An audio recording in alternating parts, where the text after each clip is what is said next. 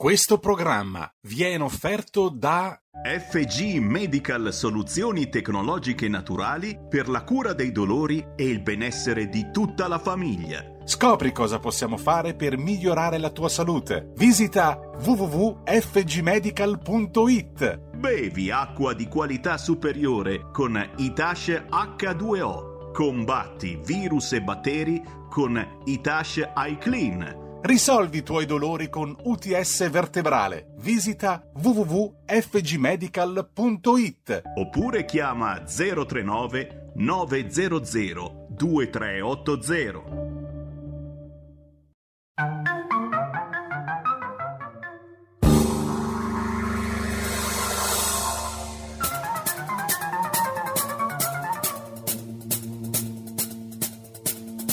Va ora in onda Zoom, 90 minuti in mezzo ai fatti. Conduce Antonino Danna.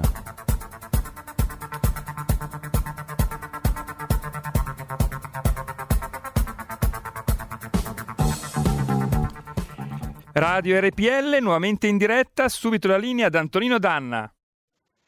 Amiche e amici miei, ma non dell'avventura, buongiorno. Siete sulle magiche, magiche, magiche onde di RPL. Questo è Zoom, 90 minuti in mezzo ai fatti.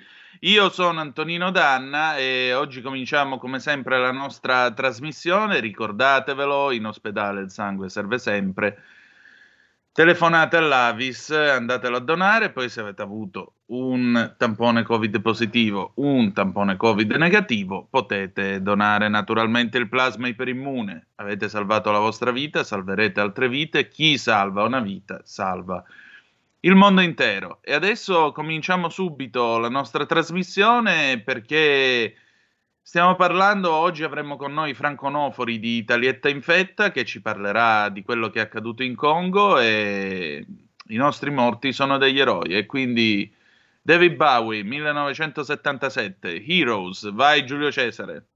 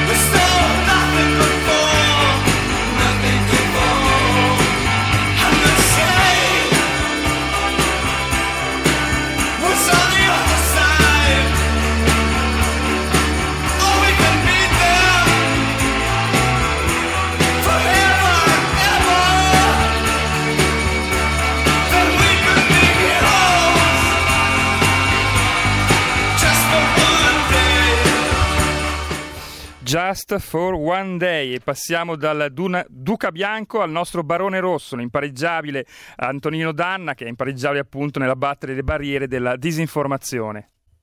Mamma mia, che, che, che, lisciata veramente, io non ho parole, cioè oggi siamo a quota 300 euro visto, visto l'esordio.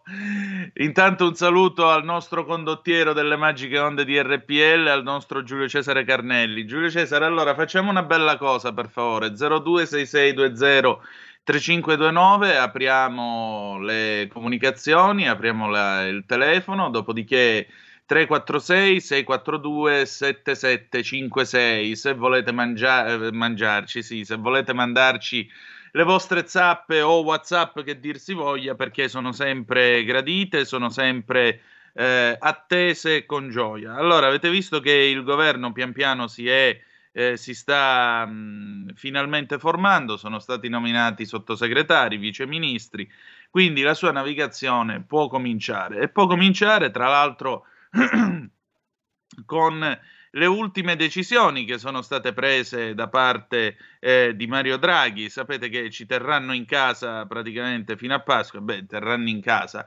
Terranno in casa più che altro, eh, più che dire questo, diciamo, ci saranno le limitazioni che abbiamo visto almeno finora e resteranno in piedi fino a Pasqua. Del resto, Speranza ieri ha tenuto eh, questo discorso in Parlamento dicendo l'RT, l'indice di contagio è in crescita, resistiamo, l'ipotesi UE, una sola iniezione di vaccino, poi abbiamo sport, teatri, ristoranti, un mese di divieti e nemmeno a Pasqua sarà liberi tutti, perché ci toccherà restare calmi. Il sistema dei colori rimane, dice il Corriere della Sera, rosso per la fascia più alta di rischio, arancione quella intermedia, giallo per le regioni col minore livello di sofferenza, bianco per quelle che si spera prima possibile potranno dirsi libere dal Covid.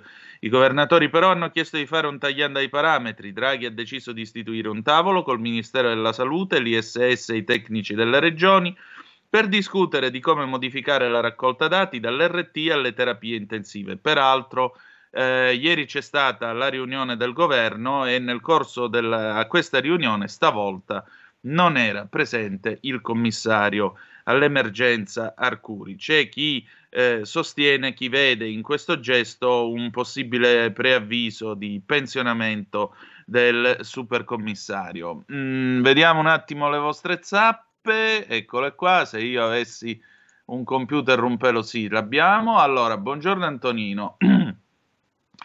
Stamattina Giordano ha scritto un pezzo su Attanasio che in modo più completo dice che è quello che ti ho zappato due giorni fa. Mi dispiace che tu e qualche eh, messaggio mi abbiate liquidato come saputello saccente di cose di guerra. Non volevo certo mancare di rispetto per la perdita di un uomo, Raul Cesano Maderno. Raul, scusa, di quale messaggio parli? Perché io li vedo qua, ma eh, Raul Cesano Maderno, eh, no, io non ti, non ti, ho dato del saputello, assolutamente, non ti ho liquidato né come saputello né come saccente di cose di guerra, perché tu ti riferisci a sto messaggio dell'altro giorno quando dici scusate se io non mi accodo al cordoglio, anche se ogni più piccola vita è sacra e l'ambasciatore era del paese di fianco al mio. È ora di smettere di andare in quei paesi e giocare alla guerra nascosta dietro agli intenti di democrazia e diplomazia. E io più che altro mi chiedo eh, dove sia la guerra nascosta di cui parli tu. Eh, nel momento in cui l'ambasciatore Attanasio è andato a morire perché stava portando del mangiare dentro eh, un, eh, un, villaggio, cioè non è che è andato lì perché si stava prendendo qualcosa o si stava rubando qualcosa o stavamo facendo la guerra sporca nel Congo. Che io sappia, l'Italia non sta facendo guerre sporche nel, nel Congo e men che meno nel continente africano. Se c'è in realtà una nazione che sta combattendo una guerra di cui non parla nessuno ehm, per pacificare una certa area dell'Africa ed è il suo Vietnam, il suo particolare Vietnam, quella è la Francia, con quello che sta facendo nel Mali, vorrei che ve lo ricordaste. Molto spesso non si parla di questa cosa, ma eh, vi informo che la Francia in qualche modo è sempre impelagata e ancora impelagata nel Mali e con tutto quello che sta accadendo. Eh, abbiamo ancora un paio di minuti prima di sentire l'amico Franco Nofori di Italietta Infetta. Io voglio dirvi che Lo sentiamo anche per un altro motivo. Lo sentiamo perché ci pare giusto anche ricordare un amico che ha parlato qualche volta con questa radio, è un uomo che un uomo che è definibile come un giusto, che cercava di fare delle cose giuste, che è morto che è morto, diciamo così, solo, abbandonato da tanti, e quest'uomo rispondeva e risponde al nome di Max Tumolo. Quindi eh, Max Tumolo, che come sapete è stato nostro ospite, anche lui l'ideatore di Italietta Infetta, quindi mi fa piacere avere con noi Franco Nofori e sapere che il lavoro di Italietta Infetta, questo coraggioso foglio di denuncia di quello che noi facciamo di sbagliato nel continente nero, se mi permettete l'espressione, eh, l'espressione di Edoardo Vianello, il fatto che questo coraggioso foglio di denuncia continui a fare il suo dovere, questo eh, mi consola e mi dà speranza anche per il futuro. E allora, siccome ce l'abbiamo già in linea, ve lo presento, ecco a voi Franco Nofori, giornalista e scrittore, fin dall'epoca del liceo, quando si occupava di cronaca cittadina. Nel 1983 si è trasferito in Africa facendo base in Kenya, inviando a testate nazionali e straniere molti reportage sulla situazione africana di cui è diventato un profondo conoscitore. Nell'anno 2000 ha fondato e diretto per 14 anni il periodico, il periodico d'opinione Out of Italy, rivolto alle comunità italiane dell'Est Africa. Ha scritto oltre mille articoli, pubblicato tre libri. Fino al 2018 ha anche ricoperto l'incarico di consigliere d'ambasciata presso l'ambasciata italiana in Kenya. Benvenuto a Zoom, Franco, buongiorno. Grazie, buongiorno a voi.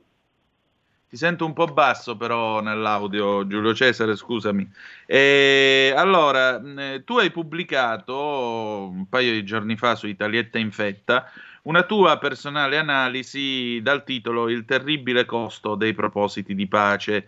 E quindi, diciamo così, tu evidenzi tutta una serie di, non dico gioco delle parti, ma il fatto che le autorità eh, puntino il dito contro questo gruppo di ribelli, gruppo di ribelli che peraltro nega di essere autore dell'attentato.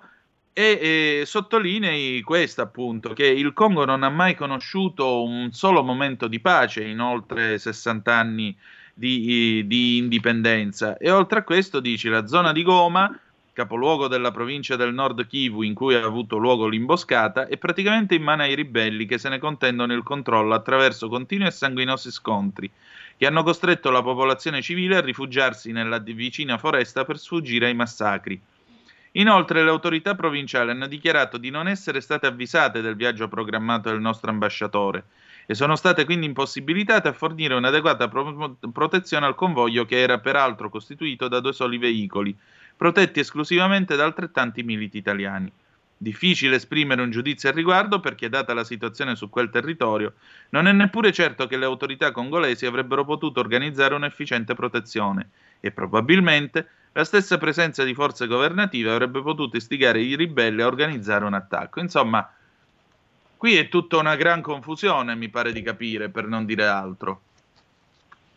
Sì, ma sostanzialmente nel discorso che ha fatto ieri il nostro ministro degli esteri Di Maio, eh, pare che appunto fosse disponibile presso la sede dell'ambasciata a Kinshasa addirittura due veicoli ehm, ehm, antiproiettili, insomma, eh, blindati e non si capisce perché non siano stati usati. Cioè, la, la, questa missione, questa missione eh, umanitaria, diciamo, perché pare che il nostro ambasciatore andasse a inaugurare un programma scolastico in una scuola di questa zona. No? sembra che sia stata affidata l'organizzazione di questa missione alla FAO e quindi cioè, mi sembra quasi un sistema per scaricare le responsabilità addosso alla FAO. Certo che bastava che l'ambasciatore facesse uso di quei mezzi che aveva a disposizione, probabilmente sarebbe ancora vivo insomma c'è stata una certa superficialità e negligenza nel fare questa scelta. Certo. Ecco, tra l'altro poi la cosa più strana che io insomma ho rilevato leggendo eh, i vari servizi, le varie corrispondenze che sono venute fuori.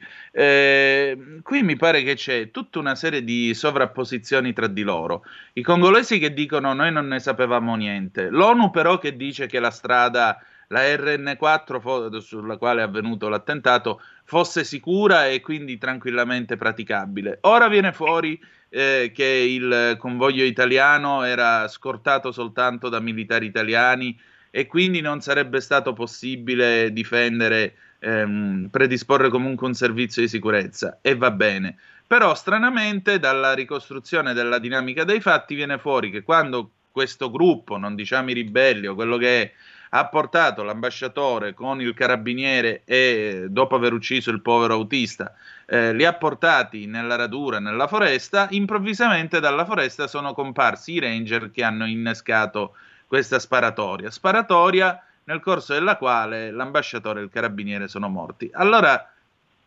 cioè, non è che qui è cominciato una sorta di gioco delle tre carte per eh, nascondere qualcosa. C'è stato un errore da parte delle forze del Congo o, o da parte di chi? Pronto? Sì, pronto. Ah. Eh, non ho capito l'ultima parte, c'è stata della tua domanda. Sì, no, dico, non è che qui è cominciato una sorta di gioco delle tre carte, cioè qui non si capisce chi ha commesso l'errore di chi. E come andrà a finire secondo te più che altro? Secondo te che cosa può essere successo eh, allora, in Congo un paio di giorni fa? Guarda, allora intanto la dichiarazione che quella strada, se qualcuno ha fatto quella dichiarazione, che la strada del Nord Kivu da Goma fino ad arrivare alla zona in cui poi l'ambasciatore doveva inaugurare quella scuola. Dire che è sicura è proprio una, una battuta proprio grottesca, perché è la, la, zona più pericolosa che esiste in tutto il Congo, proprio la zona orientale del Congo, quella che è vicino al confine con, le, con il Ruanda, è, la, è, quella ritenuta più pericolosa in assoluto. Per quanto certo. riguarda poi l'intervento dei ranger, ok, i ranger sono stanziali nella foresta, che adesso non ricordo il nome di quella foresta, che è, una, è un parco nazionale, per cui non si capisce bene cosa sia successo, ma sostanzialmente la mia idea, che, non è solo la mia, è che l'intento di bloccare il convoglio era quello di poter sequestrare l'ambasciatore e poi richiedere un riscatto, se no non l'avrebbero portato con loro nella foresta. Probabilmente i ranger sono inter- intervenuti perché casualmente si trovavano lì e non è neppure chiaro chi è stato ad uccidere, cioè nello scontro a fuoco la pallottola vagante può essere arrivata da qualunque parte. Eh, cioè, mi pare che ci sia molta confusione anche nelle dichiarazioni che vengono fatte. Come dici giustamente tu, è proprio un gioco delle parti eh, allo scaricabarile. Resta il fatto che in quella zona attraversarla con due soli mezzi e due militari a protezione è stata una cosa che non poteva essere più assurda. Esatto, esattamente.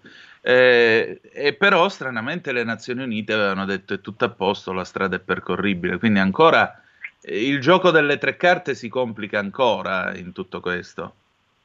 Beh, sai, le Nazioni Unite per, per, per scaricarsi da responsabilità che altro devono dire? Possono dire magari che la zona è tranquilla, ma chiunque conosca un po' il Congo sa che non lo è affatto. È, una, è la zona più pericolosa, non una delle più pericolose, è la più pericolosa, anche perché ci sono continui conflitti e, e diciamo e, le, le truppe sia gli ribelli ruandesi che vogliono rovesciare il regime di Kagame, il presidente del, del Ruanda, e sia il Congo che possono dire qualunque cosa vogliono, ma è chiarissimo che il governo congolese finanzia i gruppi anti-Kagame, quindi c'è una situazione di confusione assoluta. Non è neanche detto che siano stati i ribelli ruandesi a compiere quell'azione, infatti non l'hanno neanche rivendicata. Eh, ci sono migliaia e migliaia di gruppi che sono mirati, sai lì non c'è la base ideologica, come in qualche misura ci può essere anche in Nigeria, nonostante i massacri terribili, c'è una certa ideologia fondamentalista islamica, Qui in Congo c'è solo la spietata ricerca del profitto.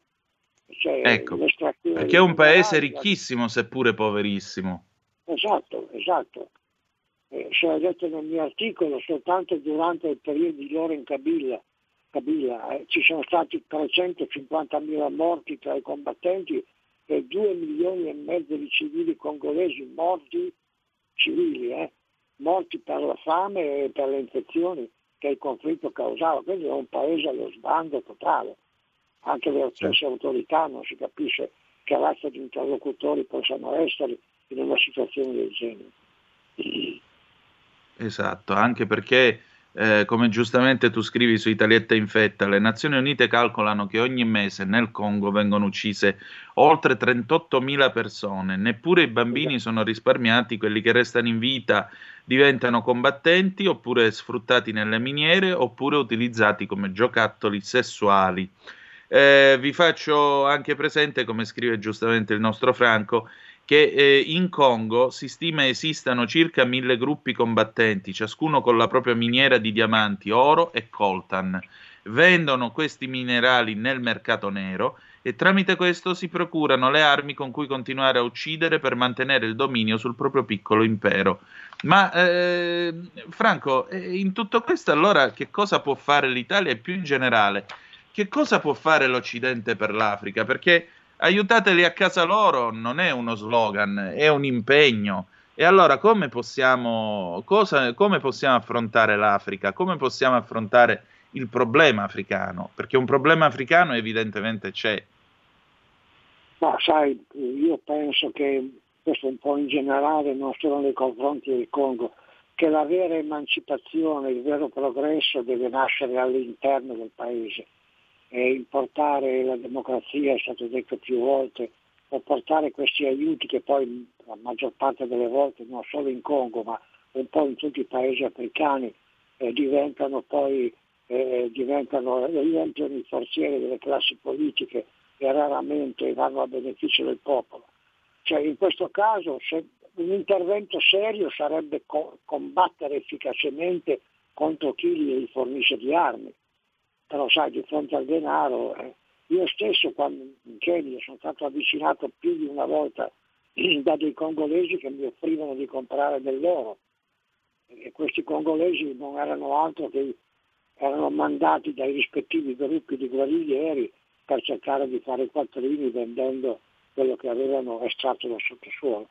Per cui intanto cominciare il blocco totale combattere veramente la fornitura di armi, perché è con quelle che loro agiscono.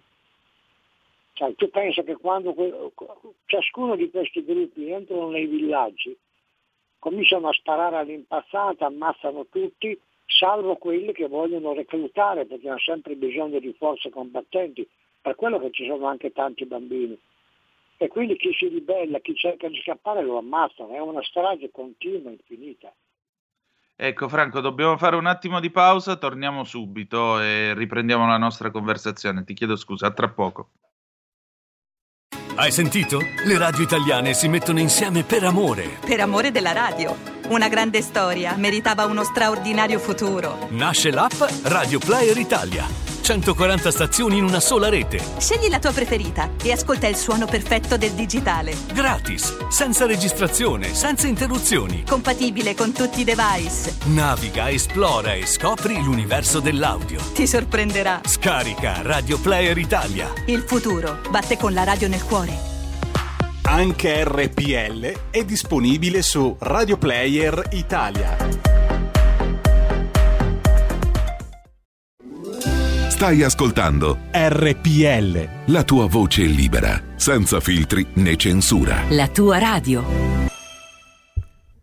Di nuovo la linea ad Antonino. Questo è sempre Zoom? Sì. Sì, sì, di nuovo la linea a te Antonino. Grazie. Rieccoci di nuovo su Zoom, 90 minuti in mezzo ai fatti. Franco, abbiamo una telefonata per noi. Signora Lisetta, pronto? Sì, buongiorno. Mi sembra di aver sentito, buongiorno a tutti e due, che adesso il caso è in mano ai Gross.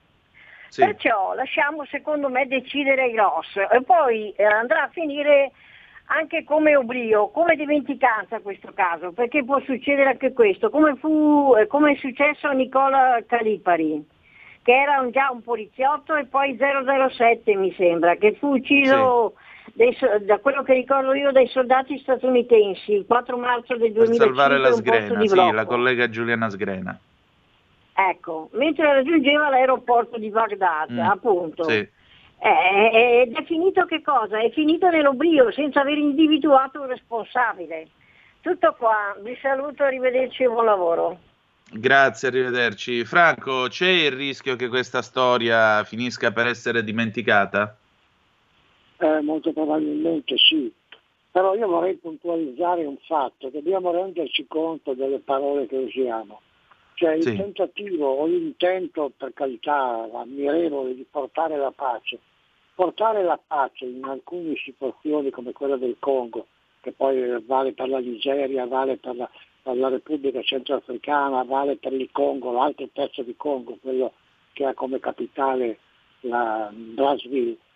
Cioè, vuol dire non significa portare la pace in realtà, significa portare la guerra, perché la pace è una nemica feroce delle opportunità che questi personaggi cercano. La pace è esattamente l'opposto di quello che loro ricercano, per cui implica una valanga di pericoli dei quali dobbiamo tenere conto, capisci? Certo, chiaramente.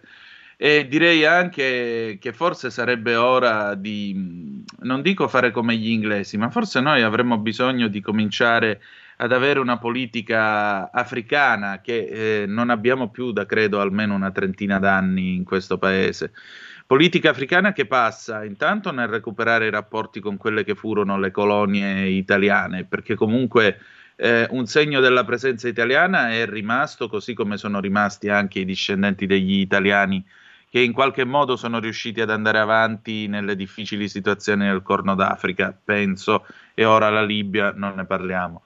E poi resta il fatto che secondo me l'Italia per la sua posizione debba comunque eh, avere a che fare con l'Africa, ma impegnarsi con una politica che sia una politica, diciamo così, strutturata, se vogliamo dirla in questo modo, una politica di collaborazione, cooperazione, che non si basi su quelli che è la buonanima del nostro Max, come venne a dirlo qui alla radio da noi, eh, che non si basi sui cosiddetti volonturisti, come li chiamava, cioè quelli che vanno eh, a fare mh, cooperazione, poi finiscono per essere rapiti, si pagano ricchi riscatti e ti tornano a casa impacchettati nel burka, tanto per non fare nomi.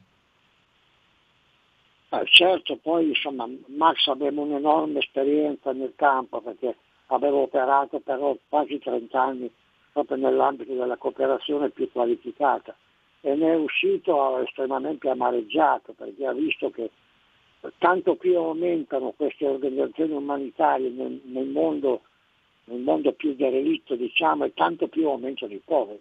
Guarda il Congo, il Congo ha il 70% degli abitanti che vive sotto la soglia di povertà assoluta, è una, una cosa pazzesca, un paese tra i più ricchi dell'Africa, per cui non si capisce bene queste organizzazioni umanitarie che appunto come dicevi giustamente tu mandano della gente allo sbaraglio non formata, non preparata ai rischi, che poi vengano rapite e ci troviamo nei guai sia, sia umani, sia morali e anche diciamo, di stabilità, perché eh, voglio dire non si può sempre intervenire quando le uova sono rotte. No? per certo. cui l'Italia in questo momento per quanto riguarda i suoi punti chiave, quelli che geopoliticamente sono importanti, si sta lasciando strumento da tutte le parti pensa solo alla Libia, che addirittura siamo stati soppiantati dalla Turchia. Nel resto del, dell'Africa ormai c'è la Cina che fa la voce del padrone e entra dappertutto, compreso il Congo, e tra l'altro non se ne è parlato, ma anche nel Congo di cui stiamo parlando la Cina ha già uno strapotere, ce l'ha in Etiopia, che addirittura la presenza cinese sta influenzando anche la, la, l'Organizzazione Mondiale della Sanità che ha a capo proprio un etiope che ovviamente deve sempre dire di sì alla Cina. Insomma, guarda, è una situazione gestita come gestita che è disastrosa. Che cosa dovremmo fare noi come Italia, ma più in generale l'Occidente, che cosa dovrebbe fare per confrontarsi con l'Africa e con i suoi problemi da risolvere? Perché alla fine della fiera l'Africa è vero, c'è la Cina, c'è la presenza eh, massiccia eh, di Pechino, anche in un posto che è un'ex colonia italiana come l'Etiopia, appunto. Eh, però ci sono anche delle aree in cui c'è un'enorme crescita economica, vedasi il Sudafrica. Quindi che cosa può fare l'Occidente in tutto questo? Ma sai, Sudafrica, anche il Sudafrica è in mano alla Cina. Eh? Tra l'altro si stanno già verificando in Sudafrica le reazioni proprio degli autoctoni che non ne vogliono sapere dei cinesi, perché i cinesi vengono non tanto per portare benessere ma quanto per procurarselo. Eh, la Cina tutt'oggi, nonostante che sia avviata, lo è già diventata, eh, ad essere la prima potenza mondiale, in realtà ha ancora circa 400 milioni di poveri, quindi quasi un terzo della sua popolazione che, che è ancora in povertà assoluta, per cui ha bisogno non è certo portata a, a sentimenti umanitaristi, lei pensa a se stessa. Oltretutto è un regime dittatoriale per cui decidono oggi, domani applicano. Il resto del mondo occidentale non è in condizione di fare questo, perché prima che da, da un'idea, prima che si trasformi in fattuale, passano mesi se non anni. Per cui io la vedo molto nera, io non, non so francamente dare un consiglio a riguardo. E poi un'ultima cosa, la strategia cinese che mascherata la solidarietà in realtà non fa che indebitare i paesi africani in maniera in modo esponenziale, al punto che a un certo punto per poter recuperare i crediti che vanta, siccome poi gli africani non riescono a pagare questi debiti, lei si impossessa delle strutture principali, anche non so, per esempio in Tanzania, come ha fatto in Zambia, eh, ha preso addirittura le televisioni, le reti locali, ha preso le società energetiche. Cioè la Cina sta letteralmente conquistando il continente africano. Noi ecco. abbiamo ormai ben poca influenza in quello.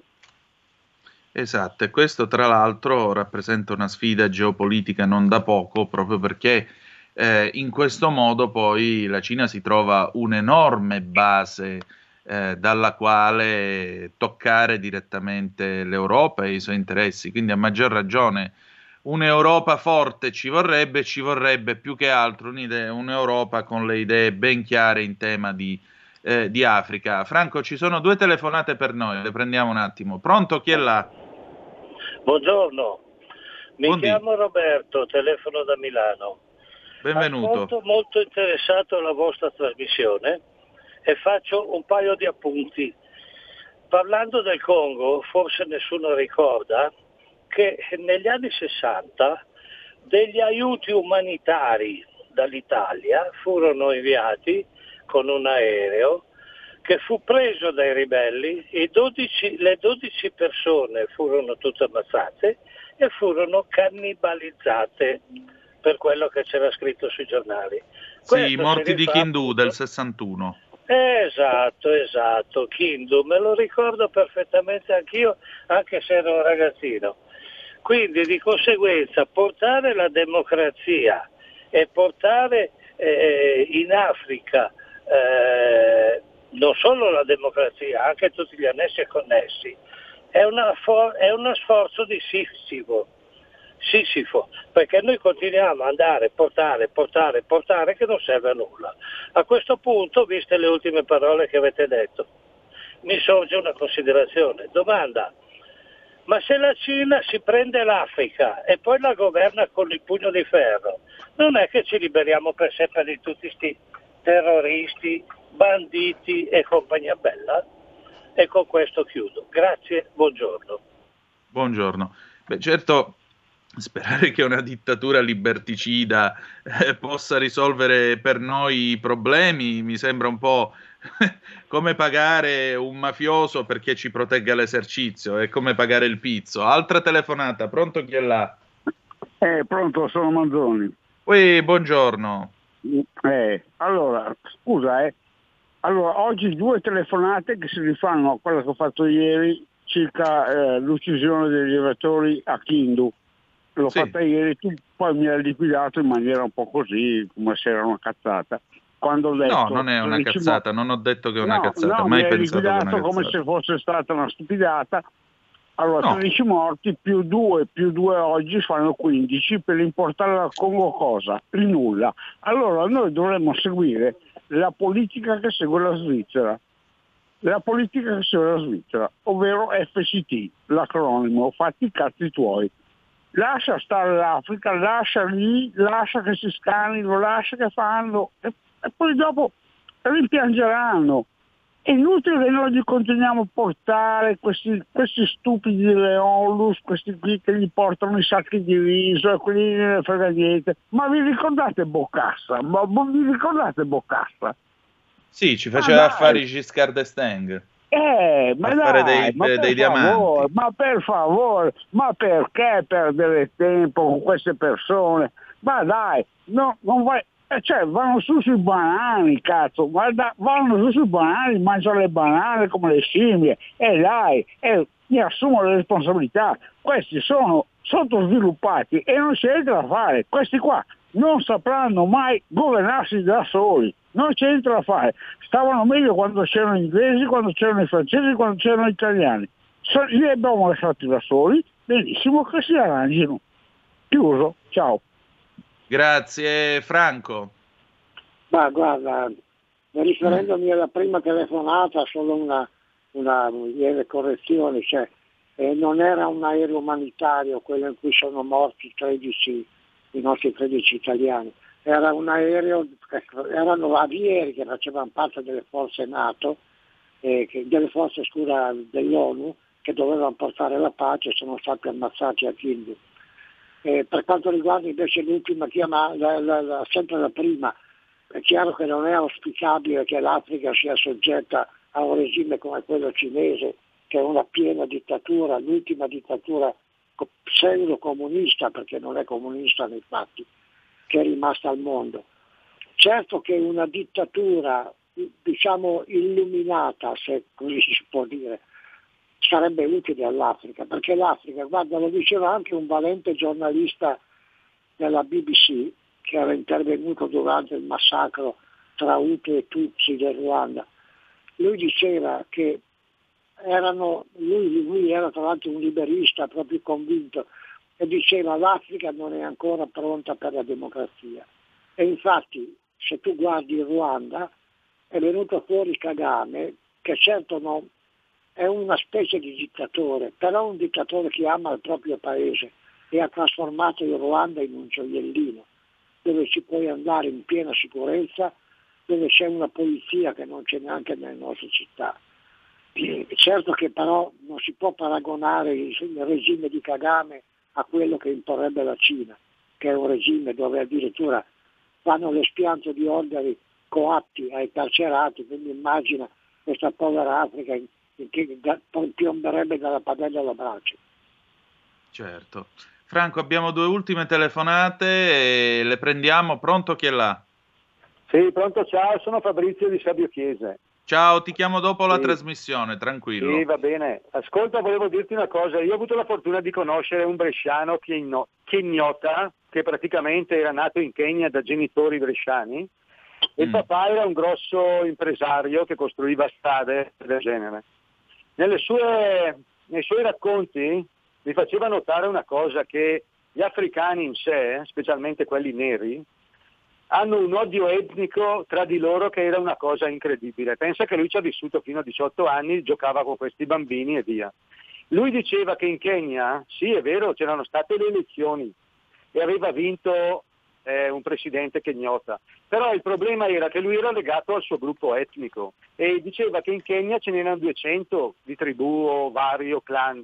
Praticamente il primo che arriva, che va al potere, si accaparra tutto.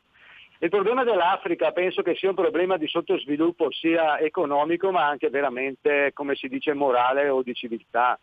E così deve essere il Congo. Lì praticamente c'è un odio atavico tra di loro che loro risolvono le loro, come si dice, questioni sempre con le armi. Praticamente noi andiamo a cercare di mettere pace o di bagnare, non lo so, con un secchio l'inferno.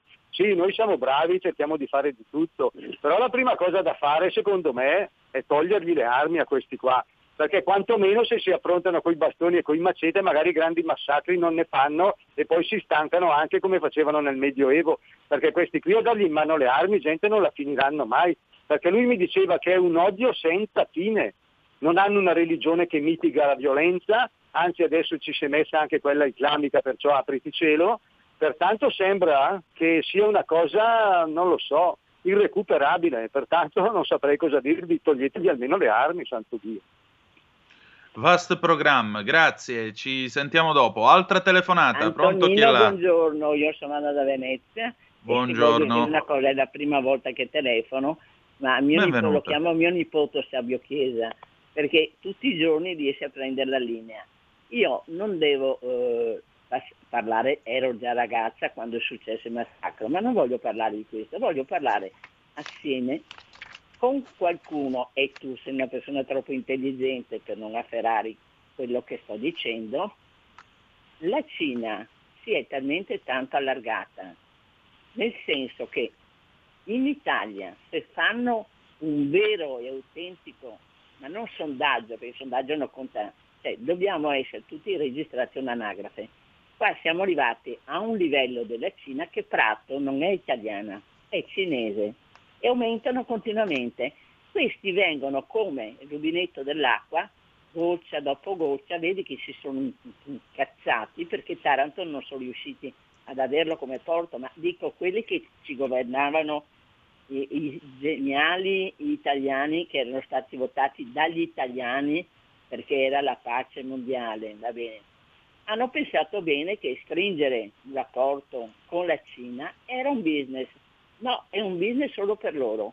E siccome noi ci preoccupiamo di mandare soldi tutti gli anni nei, nei paesi africani, preti, suore, muniche, convento, eh, volontari, va bene, dobbiamo pagarli noi, tutti quanti. Cioè, perché sta gente va là, qualcuno il prete, la suora che vanno per conto dei conventi che vengono comunque assistiti.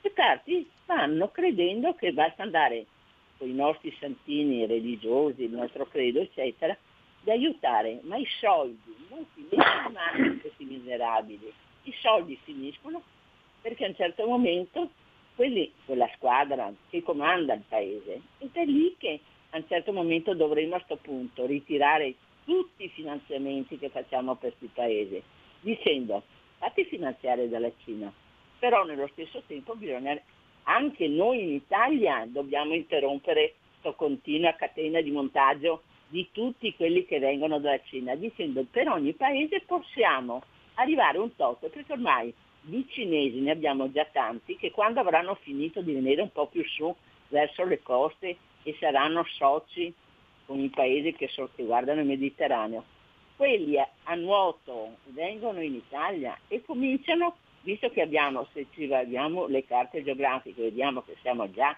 circondati da sta gente.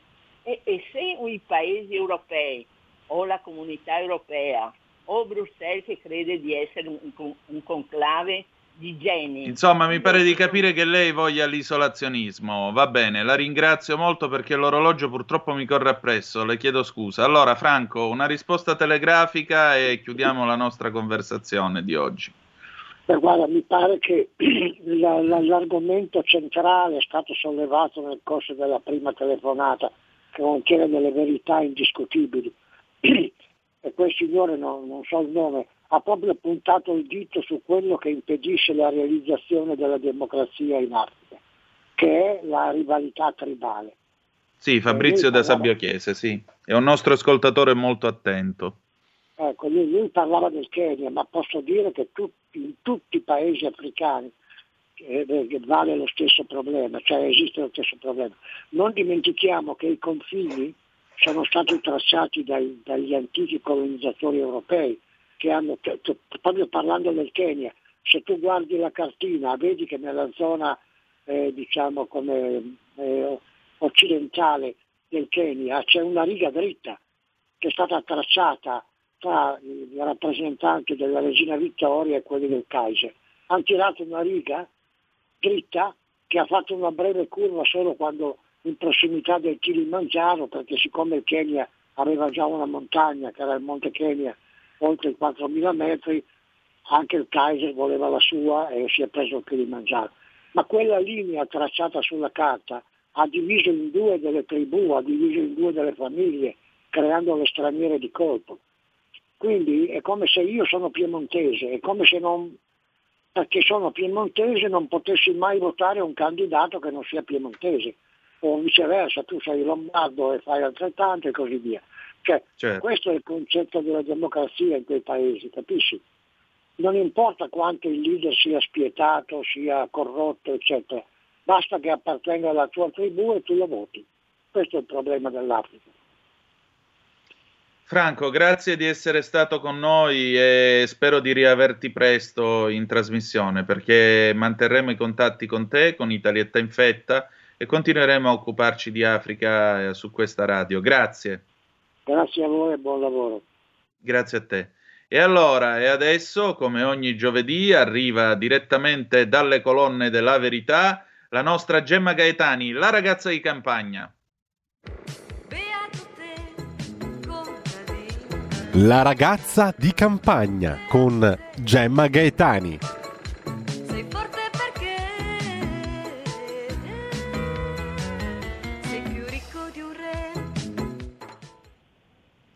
Gemma, buongiorno e ben trovata. Ciao Antonino, buongiorno, ben trovato a te e a tutti i radioascoltatori di Radio Padania. Allora, senti Gemma, nel tuo pezzo di lunedì che vi invito sempre a seguire sulla verità, perché Gemma scrive nel, sulla verità il lunedì salute e benessere, da Milano a Gorizia tutte le strade portano a radicchio. Che vuol dire questa cosa? Mi ha molto incuriosito. Eh sì, sì, perché questa volta ho fatto un viaggio su un percorso, diciamo così, non inventato da me, come capita altre volte, ma che esiste già perché stra- le strade del radicchio è praticamente un percorso, la strada del radicchio rosso di Treviso e variegato di Castelfranco Veneto è un percorso eh, turistico di tipo gastronomico che tocca appunto queste due, eh, queste due eh, città cittadine, diciamo così, venete. Eh, e in pratica andando a cercare diciamo, informazioni sul, sul radicchio eh, ho scoperto che in realtà eh, il radicchio è un prodotto tipico italiano che ha una concentrazione veramente importante nel Veneto. Pensa che il 64% delle terre italiane eh, coltivate a radicchio si trovano in Veneto, però non soltanto nel Veneto perché è un prodotto tipicamente nordico. Quindi ho pensato che poteva interessarci anche per questo per questo motivo. Infatti diciamo fino a Gorizia, perché a Gorizia c'è un tipo di radicchio particolarissimo che è il più costoso del mondo e il più apprezzato dagli chef di ricerca. Però naturalmente non finisce lì la strada del radicchio perché ci sono anche per esempio i radicchi lombardi e poi comunque in generale il radicchio in serra è coltivato anche altrove, però diciamo i, i radici più rinomati, più raffinati si trovano proprio in, in Veneto e nelle, nelle, regioni circostanti. Inoltre, perché fare proprio adesso questo viaggio? Perché anche questa è una cosa che non molti sanno, eh, rad- il radicchio ha anche le varietà tardive, che sono quelle che noi troviamo al supermercato e al mercato proprio adesso. Infatti, se ci si fa caso, si vedranno proprio dei banchetti con tutta una serie di, di radici eh, che hanno fogge diverse, perché e, e, qui andiamo appunto a conoscere un po' meglio il radicchio. Allora, il radicchio è tipicamente rosso, eh, è una sottospecie di cicoria, cioè è imparentato con la cicoria e quel sapore abbastanza marognolo che possiede eh, è proprio eh, fornito dall'acido eh, cicorico soprattutto quasi tutti i radici vengono sottoposti a una tecnica molto molto impegnativa e che si fa a mano, cioè non si può fare, non si fa industrialmente, che si chiama imbianchimento, che è la stessa tecnica per esempio a cui viene sottoposto anche il sardo e che serve a sottrarre temporaneamente eh, le foglie appunto del, del prodotto agricolo eh, ai raggi del sole. Quindi questo fa in modo che non si produca la clorofilla e che quindi non ci sia più il colore verde, sia un po' più chiaro. Nel caso del radicchio questo colore diventa rosso. E la tecnica dell'imbianchimento però non serve soltanto, soltanto a questo, però insomma, ci spiega intanto perché il radicchio, pur essendo un parente della cicoria, non ha il colore verde ma ha quasi sempre il colore rosso. Abbiamo poi tante forme, abbiamo detto, cerchiamo un po' di classificarle perché qui ci vuole veramente un foglio Excel, perché sono veramente tante e si rischia di fare confusione. Comunque in linea di massima, quello tondo è il radicchio di pioggia, poi c'è eh, quello che ha la forma a doccia, no? quindi ovale, che è il radi- rosso sempre, che è rad- il radicchio di Verona. Poi abbiamo il tardivo di Treviso, che ha una bellissima forma a fiamma. E questa sì, eh, un po' come le piante d'aloe, non so se, se ce le hai presenti. E questa Sì. forma così, eh, così particolare si ottiene sempre con l'imbianchimento che prevede anche un ammollo delle radici, quindi si fanno nascere delle nuove foglie, si tolgono quelle vecchie e queste nu- nuove foglie vengono fuori così, un po' arrotondate su se stesse. E poi c'è per esempio il variegato di Castelfranco Veneto, che è un radicchio pezzato, nel senso che è verde chiaro, ma così chiaro eh, che quasi diventa crema, con una pezzatura rossiccia. È molto bello da vedere, infatti è chiamato anche il garofano, il fiore e così via. Ed è un misto, è un incrocio praticamente tra l'indivia starola eh, con le foglie alla fuga, quindi non la rissa, e il, ro- il radicchio rosso tardivo di Treviso. Poi abbiamo per esempio il rosa di Gorizia, che ha proprio la forma di una rosa.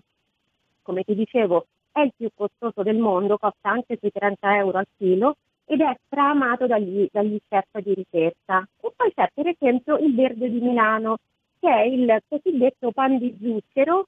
Sicuramente lo hai visto, lo abbiamo visto tutti e tutti lo abbiamo scambiato per una lattuga perché sembra un po' una lattuga. In realtà non lo è, è un radicchio ed è di colore verde perché come dicevamo non tutti i radici sono rossi, ci sono anche i radici verdi.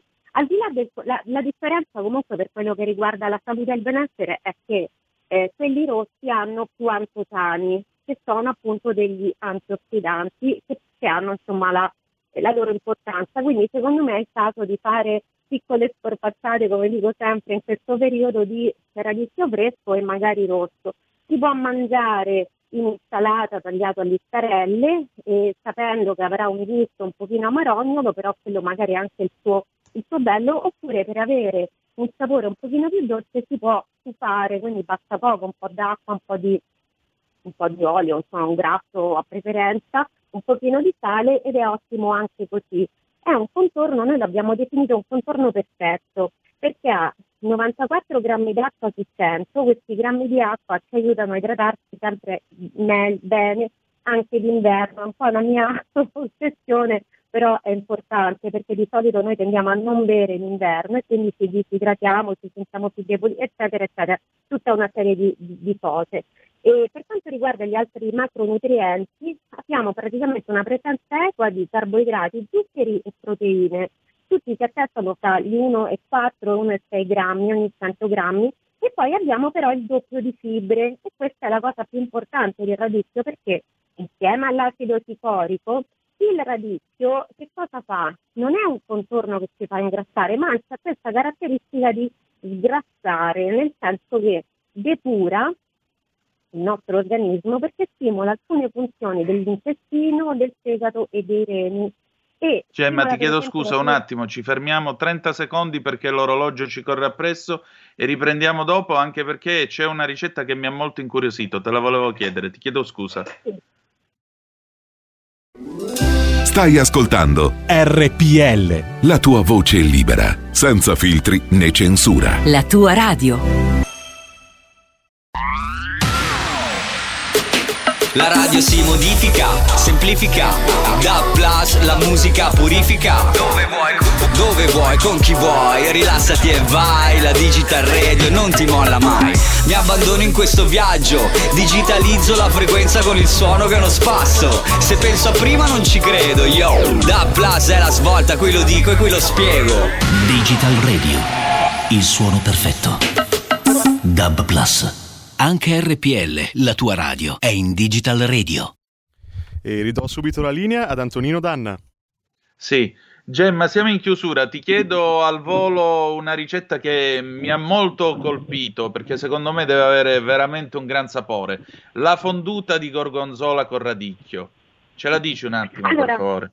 Sì, questo è un abbinamento appunto come, come abbiamo detto dolce amaro, perché è uno sformato di ricotta che si posa poi su una fonduta di gorgonzola. Quindi ci vogliono, allora l'abbiamo anche spiegato, ci vogliono degli stampi monodotte e cocotte che sono adatte per la, la cottura in forno. Le ungiamo con il burro fuso, ci facciamo aderire la granella di nocciola, poi intanto laviamo il radicchio, lo tagliamo a pezzetti, lo facciamo, dorare la cipolla in padella, ci scottiamo il radicchio, come dicevamo prima, lo scotiamo per pochi minuti, saliamo, pepiamo e facciamo raffreddare. Nel frattempo che cosa facciamo? Un impasto amalgamando la ricotta che avremo setacciato con i tuorli di uovo, il pecorino, sale per un po' di erba cipollina e poi ci aggiungiamo il radicchio. Distribuiamo questo composto che abbiamo ottenuto negli, negli stampi, chiudiamo con un starato molto sottile di granella di nocciole e forniamo ai, ai canonici 180 gradi per 25 minuti. Togliamo dal forno, facciamo intiepidire e, e creiamo poi la fonduta facendo sciogliere a bagnomaria il gorgonzola con la panna. E poi per fare in modo che sia appunto liscia, omogenea, no? come è tipicamente la fonduta, eh, con un mini primer, con un frullatore a immersione praticamente togliamo un pochino. A questo punto che cosa facciamo? In un piattino mettiamo la salsa al gorgonzola, sopra ci mettiamo il, lo sformatino che abbiamo estratto dalla capote e ancora sopra un altro pochino di salsa al gorgonzola e le foglie di radicchio. Ti faccio i complimenti perché questa è una ricetta golosissima, però non bisogna mangiarne troppa perché insomma è un po' impegnativa per eh, appunto l'apparato, il nostro apparato digestivo. Anche Eh, insomma. stavo dicendo prima, il radicchio ti aiuta anche a digerire. Esatto. Gemma, grazie come sempre, grazie per il tuo spazio e ci ritroviamo giovedì prossimo, va bene? Grazie a te e un buon fine settimana a te e a tutti i radioascoltatori. Grazie ancora. Seguite Gemma sempre ogni lunedì nel suo spazio Salute e Benessere sulla Verità. Allora, noi abbiamo finito per oggi, ci ritroviamo domani alle 10.35. Ho piacere di salutare Fabrizio Graffione e di cedergli la linea per Lega Liguria. A te Fabrizio, ciao. Ciao, grazie, buongiorno a tutti da Genova e dalla Liguria da Fabrizio Graffione. Abbiamo subito il nostro primo ospite che è Alessio Piana, consigliere regionale, presidente della terza commissione attività produttive. Prima di dargli la parola però volevo dire ai nostri radioascoltatori come di consueto che oggi splende il sole qua a Genova, ci saranno intorno a 14-15 gradi, quindi si sta benissimo, ma ieri sera, nel tardo pomeriggio di ieri, fino a mattino presto, fino alle 6 e mezza, 7 di stamattina, c'è stato un fenomeno inusuale per noi genovesi, non è mai capitato, è capitato un paio di volte in 30 o 40 anni, eh, ossia il caligo. Che cos'è il caligo? La nebbia dal mare che ha avvolto la costa genovese, soprattutto del Levante Ligure, ma anche appunto verso le Cinque Terre. E, insomma, sembrava di essere a Milano, perdonatemi la battuta ragazzi. Allora, ciao Alessio. Buongiorno Fabrizio, buongiorno a te, ben ritrovato e ben ritrovate a tutti gli amici che ci seguono da casa. Allora, con questa nebbia dal mare, questo caligo, sei riuscito a dormire la notte scorsa? Io no, perché c'era, c'era una porta container enorme eh, davanti qui al porto di Genova che ha continuato incessantemente a suonare le sirene Eh, immagino, in modo immagino. regolare. Io, io sono più fortunato perché vivo nell'entroterra, però al di là del momento davvero suggestivo, dopo un po' tutte le navi in rada con le sirene spiegate, e so che hanno creato non pochi problemi anche ai tanti cittadini genovesi che, come dire, insomma, non, non hanno gradito particolarmente questa, Eh, questa Tutta la notte, no, per fortuna non, no, è andata bene, nel senso che non ci sono stati incidenti, però ci sono state, devo dire, tre, tre- tre navi che sono rimaste bloccate in rada perché non potevano né uscire né entrare in porto e chiaramente le navi che dovevano uscire non, sono- non potevano uscire perché non si vedeva veramente nulla. A proposito di disagi, par- par- partiamo subito con te per quanto riguarda au- il nodo autostradale di Genova. Allora, pannelli fonoassorbenti sono stati tolti, rimessi, non erano norma, non andavano bene, c'era stata un'inchiesta della procura in tal senso, insomma, eh, e, e- e c'è questo problema qua. Poi ci sono i cantieri infiniti, ad esempio qua sulla Monte Galleto, la galleria che porta verso la 7 su, verso eh, il Piemonte e la Lombardia, eh, che crea notevoli disagi, e poi anche il casello di Chiavari che doveva riaprire domani, ma addirittura la, la riapertura, è la riapertura è stata posticipata a sabato 13 marzo. Ecco, ci fai un po' il punto della situazione tu che hai seguito eh, Sì, volentieri, volentieri perché è sempre in atto questo tavolo di confronto che sta diventando sempre anche più aspro, devo dire, con i vertici della società autostrade perché continuano ad aumentare i disagi e eh, purtroppo a questa situazione non corrisponde la disponibilità da parte della società insomma, di eh, porre in essere delle azioni, delle misure compensative. Dicevi bene tu, eh, sempre per rimanere nell'ambito del rumore, eh, per gran parte della tratta, soprattutto della 10 e della 26, eh, la città di Genova viene attraversata proprio al proprio interno, quindi proprio adiacente ai palazzi e ai quartieri molto, molto antropizzati. Erano state posizionate delle barriere antirumore dopo battaglie portate avanti eh, per, eh, per anni e queste barriere sono risultate non conformi purtroppo eh, sono state rimosse perché pericolose, questo come dire, è un altro indice dello scarsissimo livello di manutenzione che negli anni è stata fatta sulla rete autostradale ligure e non sono state però ancora sostituite quindi eh, tutto il traffico autostradale eh, si riversa nella città con, con, le conseguenze del caso sia in termini di rumore che in termini di fumi. In più i cantieri per il ripristino e la manutenzione delle gallerie e dei viadotti continuano a, a dire, imperversare, ricordavi tu questa chiusura sostanzialmente della tratta terminale della 7 eh, tra Genova Ovest e Bolzaneto che costringe eh, anche qua i mezzi pesanti diretti a Milano o a percorrere la 26 o ad uscire e attraversare la città, eh, tempi sempre più lunghi eh, per la fine lavori, ormai traguardiamo la fine di marzo, eh, tempi sempre più lunghi anche per la chiusura di alcuni caselli autostradali come quelli di Chiavari che ricordavi e eh, diciamo la beffa di non, avere, di non vedere accolte se non in parte le richieste almeno di riduzione eh, o di azzeramento tariffario che potrebbero essere l'unica misura diciamo, compensativa per coloro che vivono quotidianamente con eh, 5-6 km di coda ormai eh, abituali e quindi con i tempi di percorrenza triplicati rispetto all'ordinario per questi continui cambi di carreggiate questa marcia in eh, corsia unica alternata. Eh, quindi purtroppo diciamo così, la, la pagina nera eh, che parte in particolar modo dal crollo del morale nel 2018 eh, dei rapporti tra la nostra città e la nostra regione e società autostrade sembra non eh, essere ancora lontana dalla fine e quindi anche come amministrazione regionale siamo costantemente impegnati in questo confronto sia con il Ministero dei Trasporti che con, soprattutto con società autostrade per eh, provare a ottenere un minimo di, di, di ristoro per i nostri concittadini. Ecco, tra l'altro in tal senso volevo ricordare che il vice capogruppo nostro nella regione Liguria, Sandro Garibaldi, aveva già presentato un documento in cui chiedeva almeno la gratuità del pedaggio perché eh, i cittadini di lui abita a Chiavari, i cittadini di Chiavari sono obbligati a prendere l'autostrada dalla bagna, quindi non è giusto neanche che paghino il 50%, cioè non dovrebbero pagare proprio nulla, perché se sei costretto a prendere esatto, una, così, un casello piuttosto che l'altro, almeno quella tratta lì, lui aveva chiesto da Genova a Sette Levante, eh, non mi sembra corretto, ecco.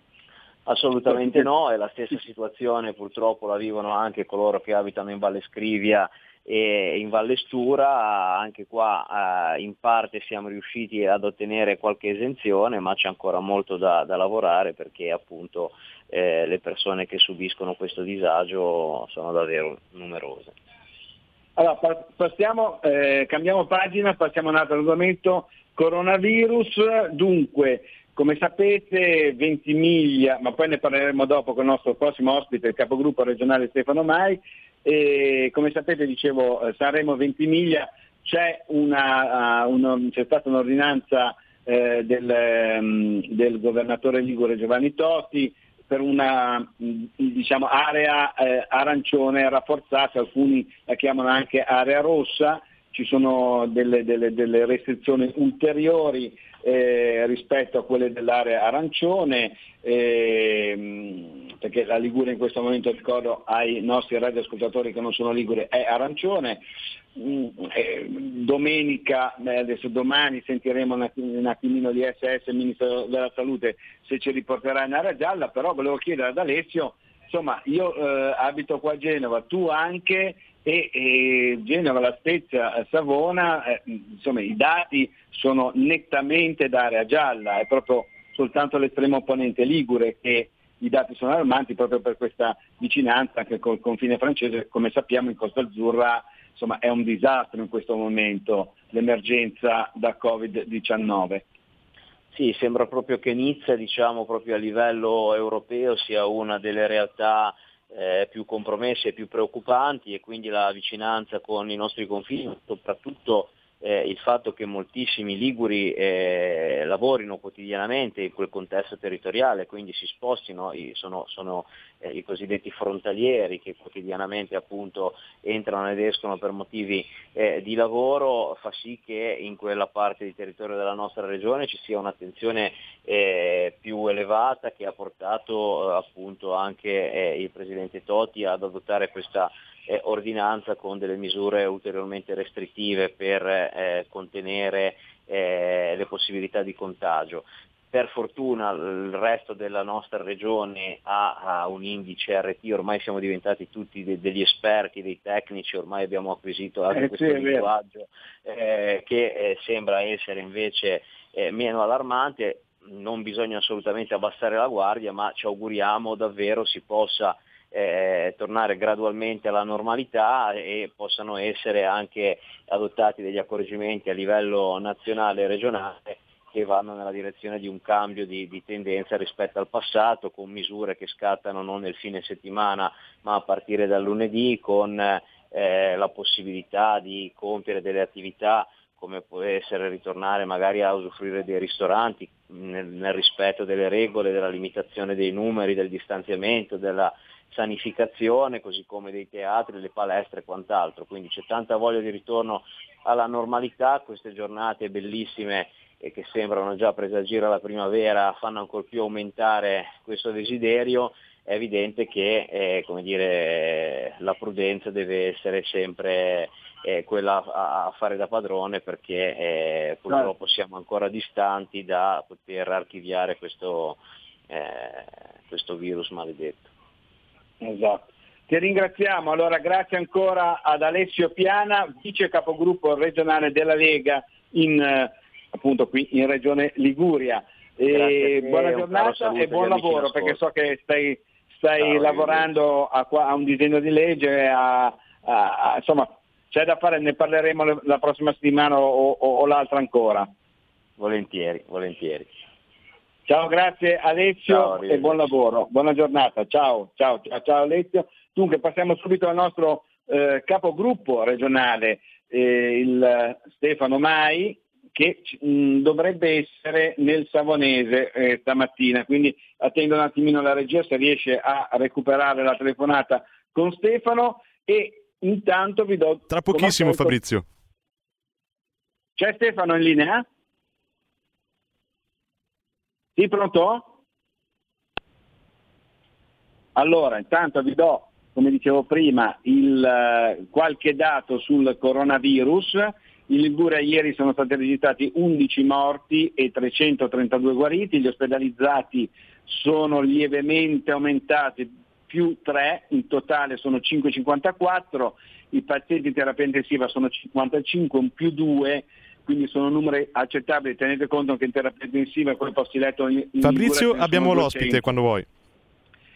Ok, beh, dovremmo avere Stefano, quindi sono 285 i nuovi casi. Ehm, Stefano Mai, sei in linea? Sì, ciao Fabrizio, buongiorno a tutti. Ciao Stefano, dove ti trovi in questo momento? Sono ad Arazio, che sto facendo in, sono in casa, sto facendo una videoconferenza e intanto sto ammirando questo fenomeno caligo, questa nebbia che parte dal mare che sta abbracciando le nostre colline, le nostre murete a secco. Ma questa nebbia dal mare lì c'è ancora, perché qua a Genova praticamente è sparita. Assolutamente sì, assolutamente sì. Ah, ecco. Visibilità direi 300 metri massimo, massimo, forse anche meno. Ho capito. Allora, ascolta, dunque, coronavirus, eh, avevamo introdotto l'argomento con Alessio Piana. E, dunque Ventimiglia Sanremo, ponen- l'estremo opponente Ligure, insomma dei problemi per questa vicinanza con la Costa Azzurra dove c'è appunto questo picco di, eh, di Covid-19, questa emergenza sanitaria, la zona un po' più problematica, in, eh, anzi la più problematica sembrerebbe in Europa. Ehm, dunque i numeri nel resto della Liguria però sono da area gialla, anche lì a Savona mi confermi? Co- Sì, come Genova? Assolutamente sì, assolutamente sì, ovviamente eh, i numeri insomma li analizziamo, però anche un caso per noi è, è un problema, cerchiamo di arrivare a- ad avere zero casi, quindi anche solo pochi contagi comunque ehm, ci- ci- non ci tranquillizzano, non ci mettono a riparo, però è chiaro che passare da arancione a gialla eh, ci sarebbe già una, una serie di attività quantomeno che potrebbero riprendere a lavorare. Eh, sì, purtroppo noi abbiamo avuto questo picco nel- nella zona dell'estremo ponente, eh, come saprai è stato dichiarato che a Nizza vi è il focolaio più importante d'Europa, quindi la vicinanza con la Liguria purtroppo ha causato questo. Poi bisogna ricordare che molti dei nostri eh, imperiesi lavorano oltre confine, i cosiddetti eh, frontalieri, e quindi insomma questo andirivieni che eh, di certo non sarà fermato con eh, un, eh, queste restrizioni, perché poi queste restrizioni incidono sulle scuole, sulle attività, ma chi lavora comunque ha sempre la possibilità di spostarsi, perciò eh, insomma è, un- è una situazione da monitorare con molta attenzione. So che hanno attivato dei, dei presidi sanitari ulteriori eh, sul- in frontiera, comunque a 20 miglia, speriamo di riuscire a contenere questo maledetto virus. Eh sì, perché oltre ai lavoratori transfrontalieri ci sono anche francesi che venivano a Ventimiglia, a Saremo, Taglia, eccetera, a fare spese. certo. Ma cambiamo argomento perché veramente di coronavirus io sono costretto a parlare per una questione di cronaca, però eh, diciamo che ne abbiamo abbastanza. Ecco, cambiamo completamente argomento, cambiamo pagina e passiamo alla tua dichiarazione che insomma ha suscitato scalpore ma è stata apprezzata da moltissimi liguri. Che co- cosa ha detto Stefano Mai l'altro giorno? La sinistra ha riempito di centri commerciali la Liguria e ora non vuole la concorrenza. Ecco, cosa è successo Stefano? Sì, abbiamo assistito a un dibattito molto surreale in Consiglio regionale martedì in quanto la sinistra contestava l'apertura di nuovi, eh, nuove strutture di, grandi strutture di vendita, centro commerciale e quant'altro, dopo che ha riempito, voglio dire, la Liguria, sa- sappiamo benissimo ehm, il lavoro fatto dal- dalla sinistra in questi anni e ora ovviamente cos'è che temono? Sicuramente non temono le grandi strutture di vendita e centri commerciali, ma temono l'arrivo di concorrenza, eh, che voglio dire, la concorrenza è sempre una buona cosa se fatta nei giusti modi e nel rispetto delle regole. E ovviamente con eh, l'arrivo di Esselunga in Liguria, peraltro un arrivo, eh, diciamo, un, ehm, sono state avviate delle procedure anche attraverso il Consiglio regionale, ricordo benissimo il PD sulle barricate per eh, scongiurare questo arrivo, beh, eh, Esselunga è arrivata nella realtà ormai nella nostra regione quindi il PD sta levando gli scudi a difesa sostanzialmente delle COP, diciamocelo chiaro.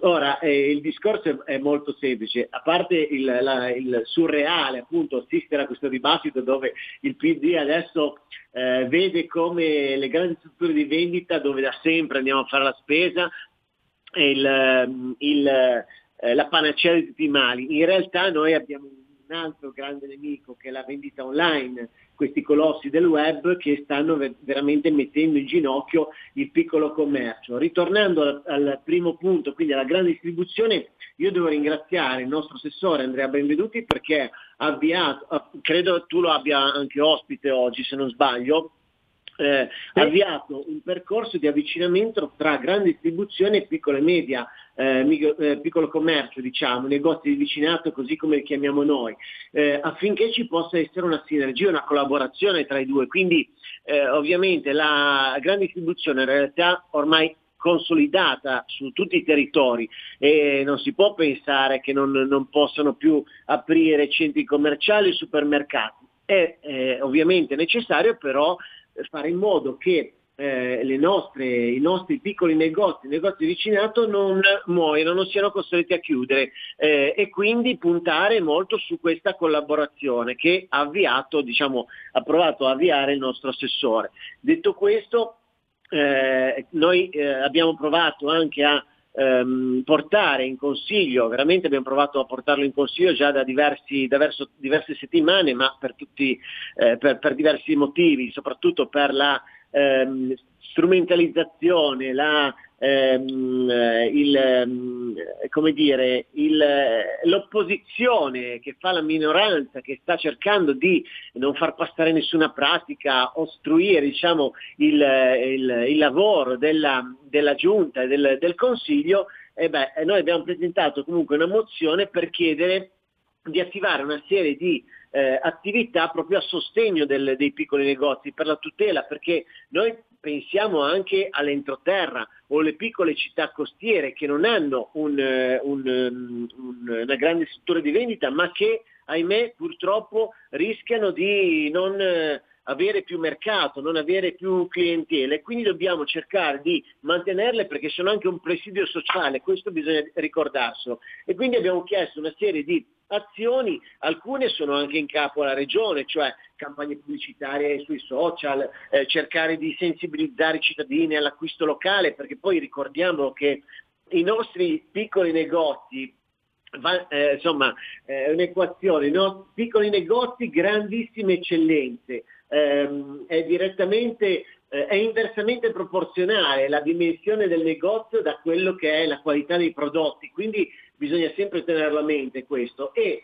eh, insomma magari possiamo trovare i prodotti nicchia, prodotti del, di quel ter- territorio specifico, le nostre DECO, le nostre IGP, e DOC e quant'altro. E eh, ovviamente noi chiederemmo anche una, un, um, l'impegno della Giunta a chiedere al governo l'istituzione proprio di una vera web tax che vada a tassare questi giganti del commercio online che in questi mesi hanno eh, fatto affari d'oro perché hanno ehm, allargato i loro canali di vendita e soprattutto hanno una tassazione molto molto bassa, si parla di circa 3-4% e quindi noi vorremmo che il governo si impegnasse e eh, stimolasse anche l'Unione Europea ad andare in questo senso, quindi tassare le, le, la vendita online di questi grandi colossi e eh, corrispondere un aiuto piccoli, al piccolo commercio. Questo potrebbe essere una boccata d'ossigeno per mantenere questi presidi territoriali che per noi sono fondamentali. Perfetto. Ti ringrazio, purtroppo devo chiudere con te, devo passare la, la linea al nostro terzo ospite, il tempo è tirano, mi scuso, comunque ne, ci ritorneremo sull'argomento senz'altro durante le prossime settimane perché rimane sempre di attualità. Ti ringrazio Stefano, buona giornata. Ciao, buongiorno. Ciao, ciao, ciao, grazie ancora al nostro capogruppo regionale Stefano Mai, dovremmo avere adesso l'assessore regionale allo sviluppo economico Andrea Benveduti. Ciao Andrea, ci sei? Sì, buongiorno a tutti, ci sono Fabio, buongiorno. Ciao, ciao, dove ti trovi in questo momento? Ma guarda, in realtà sono uscito da un funerale, quindi... Ai ai ai ai, ho capito. Va bene. Ascolta, dunque, Abbiamo pochi minuti, purtroppo siamo sempre di fretta, siamo andati un po' lunghi oggi con Stefano Mai eh, e abbiamo già parlato del discorso commercio, eh, centri commerciali, negozi, negozi di vicinato, eccetera. Con te invece volevo cambiare ulteriormente pagina e parlare di questo bando da 5 milioni di euro per le imprese che assumono in Valpolcevera. Come sapete Valpolcevera eh, è la zona dove è crollato il ponte Morandi, eh, tragicamente crollato 43 vittime eh, il 14 agosto 2018 e questo bando rientra nel decreto Genova, decreto Genova che era stato eh, diciamo così, fatto e portato avanti in Parlamento dove poi era stato approvato grazie all'allora vice ministro eh, delle infrastrutture dei trasporti Edoardo Rixi, che è attualmente il deputato genovese di, e nostro segretario qui a Genova e in Liguria.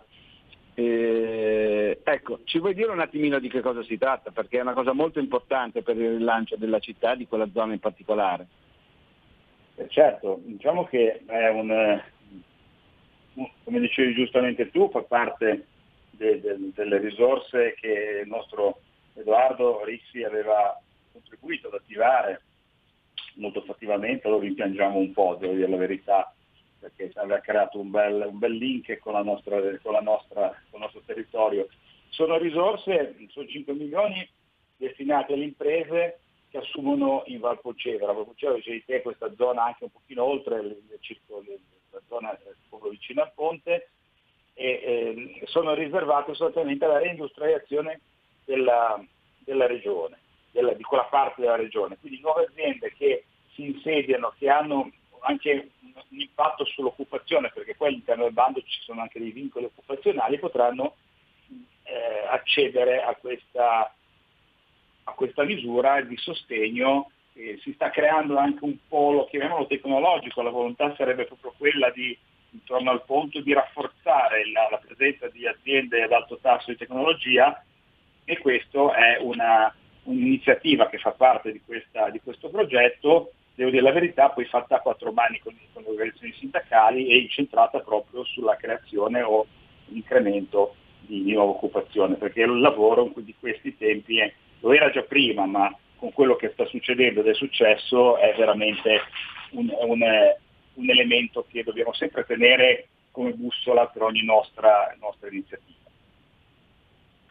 Ecco, que- la domanda per il bando deve essere presentata, mi sembra, alla Camera di Commercio dal primo marzo al 31, 31 non ricordo male. Sì, sì, ci sono online, poi trovate sia sul sito della Regione Liguria, che è molto facile, la Regione Liguria qui è abbastanza facile navigare, ma anche sui siti di Camera di Commercio, di FIS, ci sono tutte le informazioni necessarie e non fossero sufficienti basta dare una telefonata di una Regione, un Camera di Commercio, Benissimo, ti ringraziamo. Allora, allora, purtroppo il tempo è tiranno, mi scuso con te Andrea, ma devo no, bene, perché se non mi bacchettano da Milano, dalla regia. Ci sentiremo, ci sentiremo. Ci, ci, ci, torneremo su questo argomento perché è molto interessante e mi sta a cuore per il, il rilancio del nostro capoluogo Ligure. Grazie ancora ad Andrea Benveduti, assessore regionale allo sviluppo economico. Ciao Andrea, buona giornata. Un saluto a tutti, buona giornata a voi, a presto, arrivederci. Ciao, grazie ancora. Allora, prima di ridare la linea a Milano, però lasciatemi fare i, i complimenti e augurare buon lavoro al nostro nuovo sottosegretario alla difesa del governo Draghi, la Ligure Stefania Pucciarelli, che è di Sarzana. Un saluto alla Stefania e in bocca al lupo. Da Genova e dalla Ligure è tutto, linea Milano da Fabrizio Graffione. Avete ascoltato Zoom, 90 minuti in mezzo ai fatti.